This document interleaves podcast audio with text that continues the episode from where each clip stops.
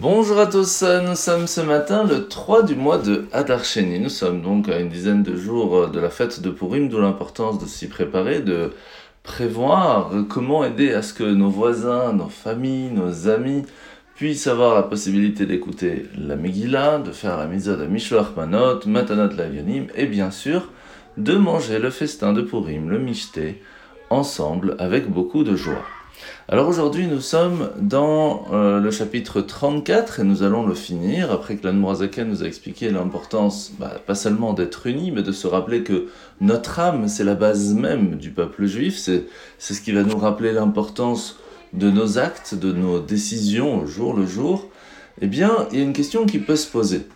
D'une certaine façon, nous n'avons pas arrêté d'expliquer que notre corps va nous pousser à tomber, à aller dans des bassesses, dans des volontés, dans des, dans des plaisirs du monde qui vont nous faire oublier l'importance même de la raison de notre venue ici-bas.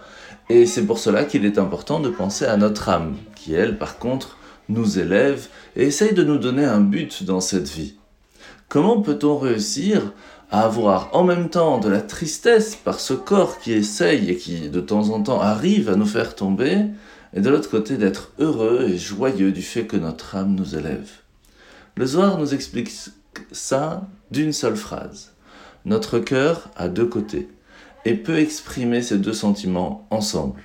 D'un côté, d'avoir et de garder cette petite euh, sagesse de savoir, de se rappeler que notre cœur, notre corps veut nous faire tomber pour ne pas y arriver, de nous protéger de cela.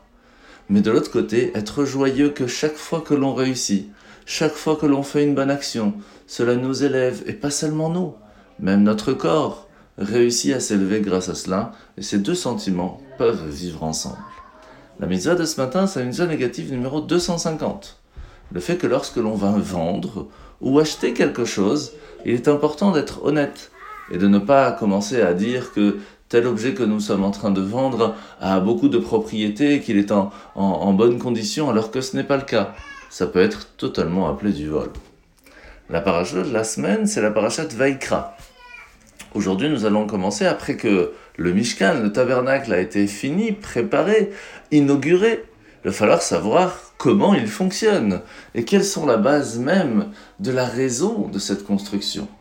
Et c'est pour cela que Hachem appelle Moshe en lui disant Le but est à ce que chacun d'entre vous, du peuple juif, va amener une partie de lui-même en sacrifice qu'il l'amène un animal, que ce soit pour demander pardon, que ce soit pour me dire merci, que ce soit pour tout simplement vouloir s'approcher de moi. On peut le faire de différentes façons. Et dans le temple, cela a été fait avec des animaux.